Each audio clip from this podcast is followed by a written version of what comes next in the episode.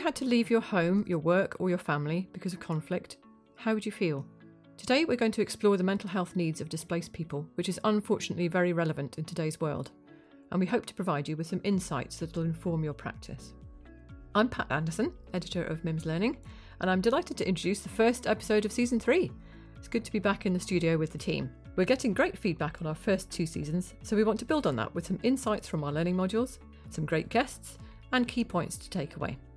If we can tempt you to the MIMS Learning website or one of our live events as well, we're confident that those will provide you with energising and inspiring learning experiences. A key focus for us this year is going to be health inequalities and reducing those. And some of what we're discussing in this episode is very relevant to that. First, in this episode, Dawn Liz Powell and Rhiannon Ashman are going to talk about a MIMS learning module on the mental health needs of displaced people. Then we'll welcome our guest, Dr. Susru Sukumaran, a GP with a particular role helping members of the LGBTQ community. Finally, we'll deliver three key points on what's said to be the most common male sexual disorder premature ejaculation.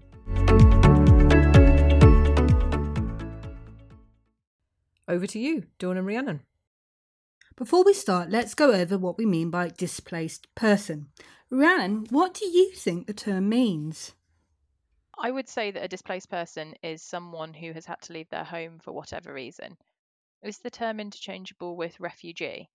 Yes and no. A displaced person is someone who has had to flee their home because of conflict or persecution, but only those who have been officially recognised as needing protection are refugees. If they've applied for refugee status but have not yet received it, they are asylum seekers. Displaced persons who are neither a refugee nor an asylum seeker are undocumented migrants. So, in terms of access to healthcare in the UK, does it matter whether they're a refugee or asylum seeker or an undocumented migrant? Yes, in England, all displaced persons, including undocumented migrants, can access primary and emergency care. But only refugees can access secondary care services. Asylum seekers would have to pay for them unless they have been detained under the Mental Health Act. But in Wales and Scotland, both refused asylum seekers and undocumented migrants are entitled to free secondary health care. Regardless of which NHS services they can access, a displaced person may well be in need of mental health support. Fleeing conflict or persecution can obviously have a massive toll on a person's mental health. Around a third of displaced persons have PTSD and or depression, a much greater incidence than is seen in the general population. Wow, that is a surprising proportion of people with um, with PTSD or depression. You mentioned fleeing conflict, but what other factors could be contributing to that figure? There are lots of things a displaced person could have experienced or witnessed that has caused them trauma. For example, they may have been subjected to human trafficking or modern slavery. They may have had a prolonged and hazardous journey to their safe country. And even if they are technically safe and granted refugee status, they may well be separated from friends or family, may not be able to work, and that all could be negatively affecting their mental health. So, if someone in this position presents to their doctor, what tips does this module offer on how to assess their mental health? Written by Professor Cornelius Katona and his daughter Dr. Cara Katona, the module is called Supporting Displaced People with Mental Health Conditions. It states provision of mental health assessment and care should be trauma informed. This not only means recognizing that a displaced person has likely experienced significant trauma, but also that there is a link between trauma and mental health. Questions about trauma should be sensitive and unhurried. Individuals' strengths and coping skills should be identified, and over medicalisation of normal responses to stress should be avoided. I imagine um, in these sorts of consultations that confidentiality and open dialogue are important, especially talking about mental health. Can you tell me more about any specific cultural considerations that our listeners might need to think about? It's important for healthcare professionals to be aware that mental illness can carry an even greater stigma in some cultures than it does in British culture. The module recommends thinking about the different ways in which people from different cultures might communicate their distress and how they might view, view mental illness and its treatment. Where an interpreter is required, using family members, if at all possible, should be avoided. This is important for ensuring that all information is shared three ways between the patient, the clinician, and their interpreter. I'm thinking about some of the things that you mentioned earlier, like human trafficking. Clearly, really distressing. What can healthcare professionals do to take care of their own mental health in these sorts of consultations? Healthcare professionals do need to be mindful that listening to stories of trauma can itself be traumatic. So, support should be put in place to mitigate against this. The module notes that the International Society for Traumatic Stress Studies is one of the many organisations that have developed useful resources in this area. For more information, I do recommend reading the module on MIMS learning. I think, given all that's happening in the world at the moment, we are going to see more and more displaced persons in need of mental health support. Therefore, the more healthcare professionals understand how best to support them, the better. Thanks very much, Rhiannon and Dawn. So we go now to our interview with Dr. Susru Sukumaran.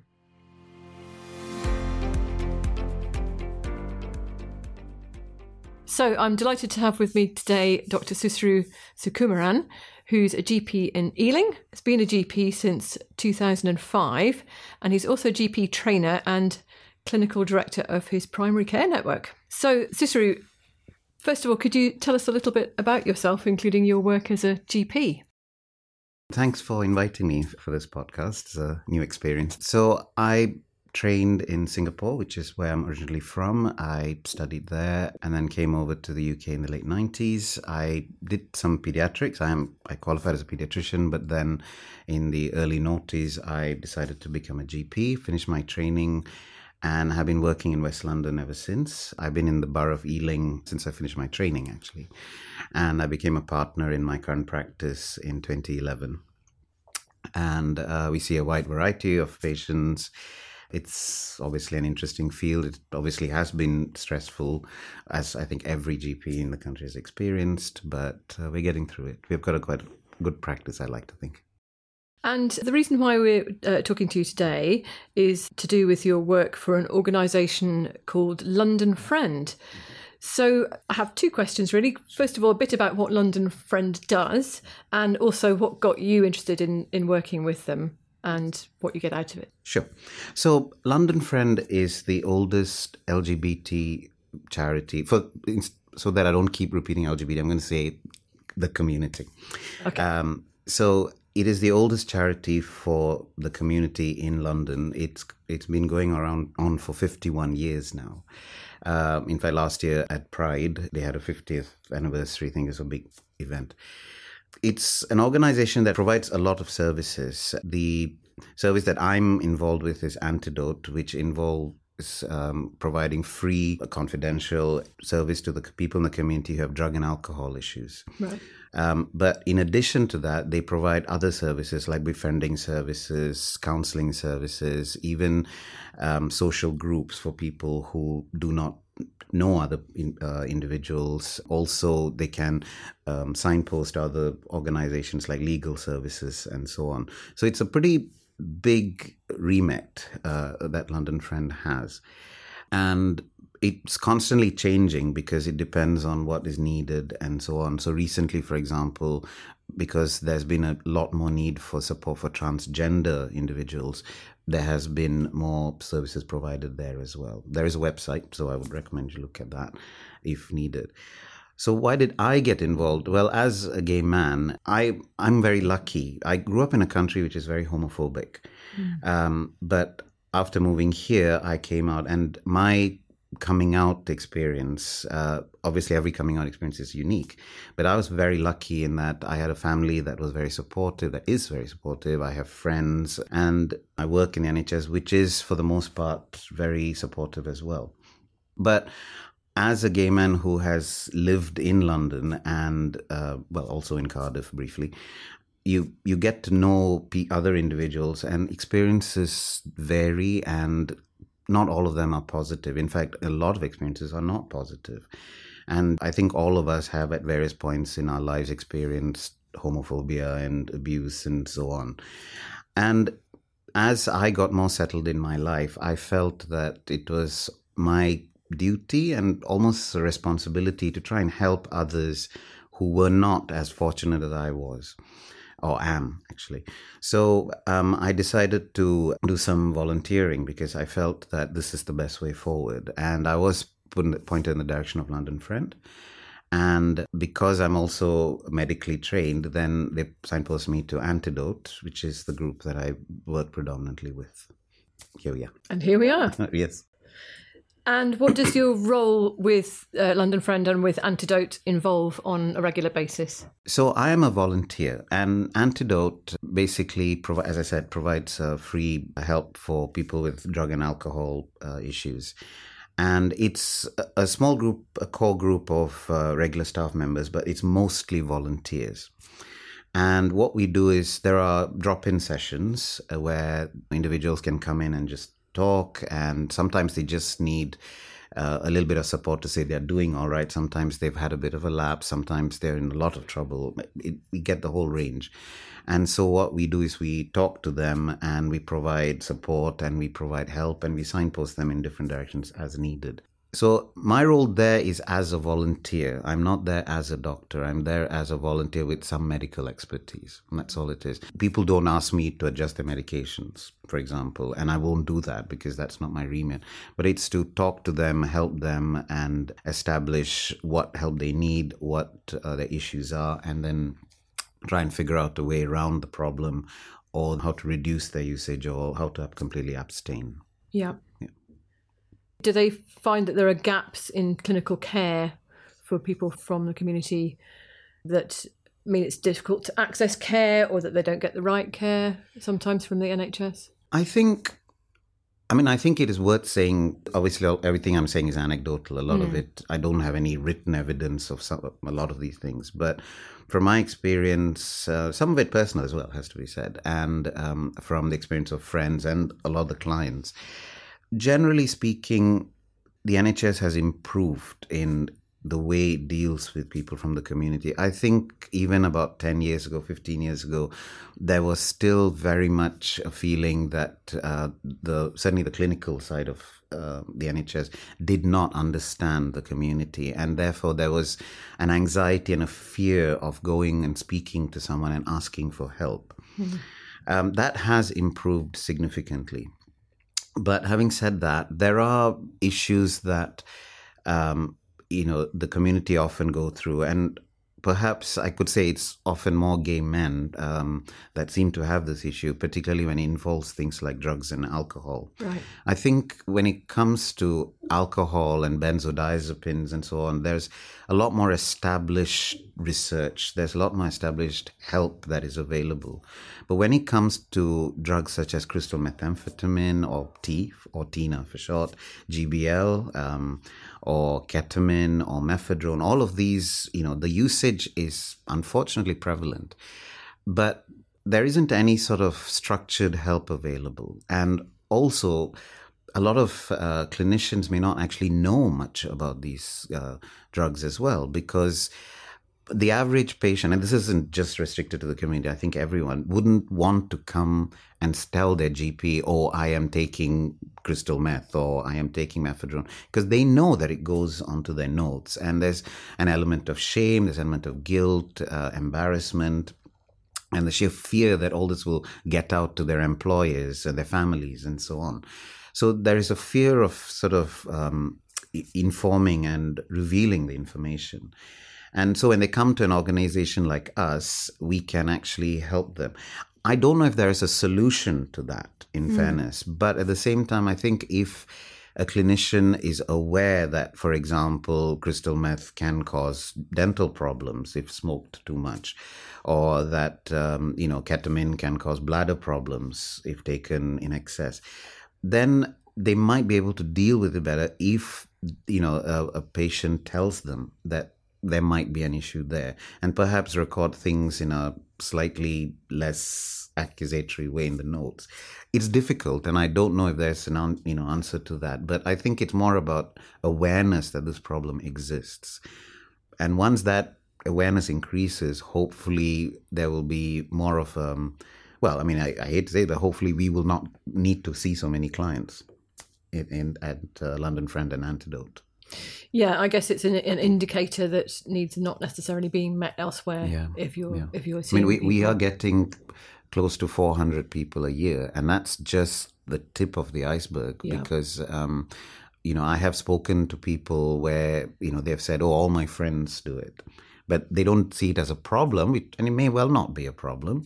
But um, it's the range. I mean, we don't know what, how big the iceberg actually is, Yeah. basically. so it's unknown what the Yeah. unknown what the impact on people's Yeah, health Exactly. actually is. Yeah, exactly. And would you say there's an element of unmet mental health need Oh, as well? Definitely. I think, you know, I the thing is that the community is quite good at hiding things. And I think, um, in fact, I think there was an article that came out, um, possibly The Guardian or somewhere, I think a few years ago, which said that during COVID, 80% of gay men, I think, were experiencing depression.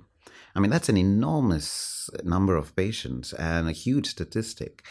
Um, but obviously, you know, I mean, obviously during COVID, I think everybody was having issues, in fairness, but it is a, I, I personally feel that there is a lot of mental health issues, a lot of um, uh, unmet need when it comes to that. And it's because they cannot often, they feel that they may not be able to talk to their GPs or, you know, even mental health workers about some of their own issues um, because they feel they may not understand. It is improving. I mean, recently more and more clients are saying, oh, I have a good relationship with my GP and with my mental health worker, my psychiatrist or whatever. But I think that it can and that should be improved further. Yeah. Yeah. So, would you, uh, you know, from a sort of personal v- viewpoint, would you be able to offer any tips for GPs to kind of improve their practice or or think about some of these gaps? I think knowledge is everything. And I think it's good to try and find out a little bit about the various drugs, the various issues, and so on.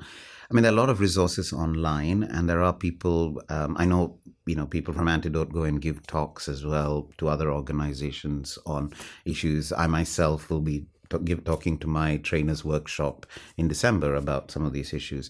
And I think just being aware of what these problems are is the, the main step. Um, and I think, you know, I think we are all, all GP surgeries are now told that we have to be open and, you know, that we accept everyone and no one is, you know, that we show no bias and so on. I think, I mean, that's good and that's important, but I think there's more to it than putting up a sign on a wall. I think everyone actually has to be open.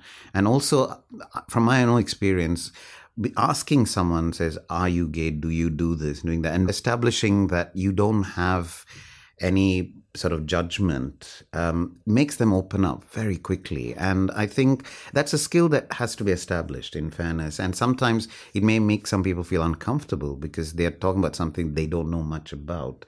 So again, if they sort of read up, they ask people, I think it'll improve the situation. Yeah.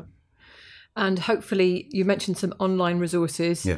I'm going to pick your brains about those, and hopefully, sure. um, uh, underneath the podcast, we can Yeah, provide some links to some Yeah, of those sure. resources. and so, how how do you hope to see things changing in future? ideally, you know, what I think what people from the community, in fact, what everyone wants is to be treated equally. That, you know, it would, we shouldn't be in a situation where you have LGBT health or asylum seekers health and so on. I think ideally, and it's this is very idealistic, is everyone should just be able to access the same level of care, have the same level of uh, expertise, irrespective of whatever group they belong to. It's it is wishful thinking. I know that you know, um, but it's what we should aim for. And I think, as I, I keep reiterating, I think it's all about knowledge um, and sort of awareness. And even if you're not completely sure what to do, to be able to signpost to somebody who does know what to do and saying, this is okay, we will help you. And I think that's the sort of level we need to aim for. And if you feel comfortable to do so, would you like to talk about an inspiring individual who you've learned from in this area of your of your work? Well, actually, the head of the service. Um, I, I'm not going to mention their name, but they're very open about it, Mm-hmm. and they've been online and on talks and so on. Um, they had issues with uh, substances and so on in their teens, but they overcame it. They overcame illness and so on, and they run the service. I mean, they've been in charge of the service for the antidote part of London Friend has been running for 21 years now, Right. and um, you know, for all the the horrible things that have happened in their past, they now provide so much help. And I look at them and I think if you can get through that, anyone can. And they put in so much of their own personal time and you know they they help to train other people and so on they're now a very good friend of mine as well and um, they i really am inspired by them Yeah. i mean that's what i would like to be too eventually oh, it sounds, sounds fantastic. It's Yes. it's wonderful to um to hear those those thoughts Yeah. um about this this person. Yeah. Well, thank you so much for joining us today. thank you And- thank you for and inviting me To share, it's been really interesting to hear about about your work in this area, and um, I hope that, as you say, it can, things will continue to improve. oh i hope so yeah. Thank so, you. well, thank you so much.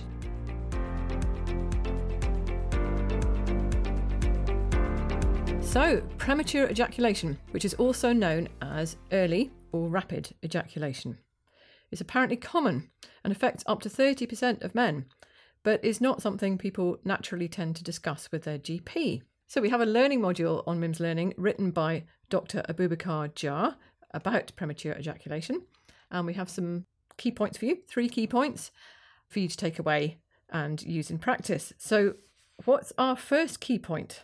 The first key point is to be aware of the definition of premature ejaculation and its different subtypes. The American Psychiatric Association defines premature ejaculation as ejaculation that occurs sooner than desired, either before or shortly after penetration, causing distress to one or both partners.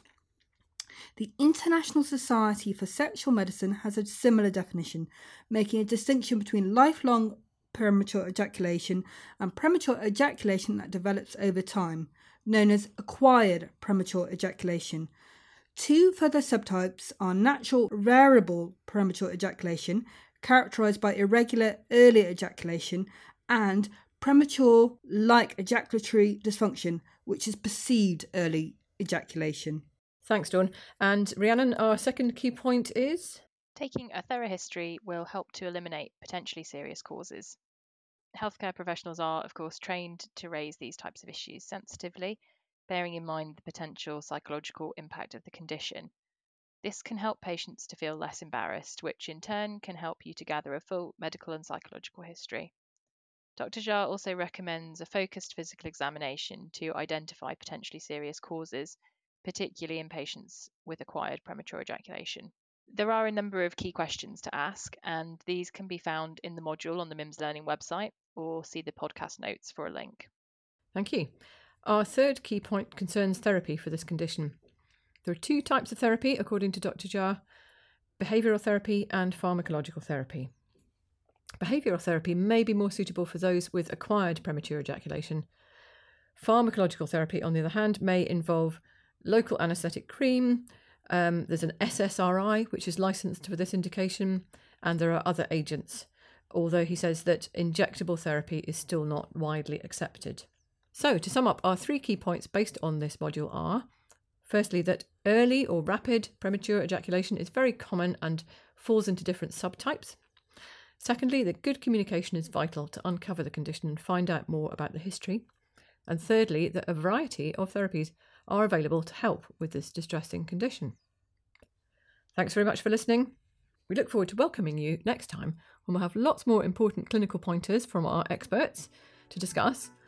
Please do visit mimslearning.co.uk and consider signing up for one of our digital or live events as part of MIMS Learning Live. We'll see you next time.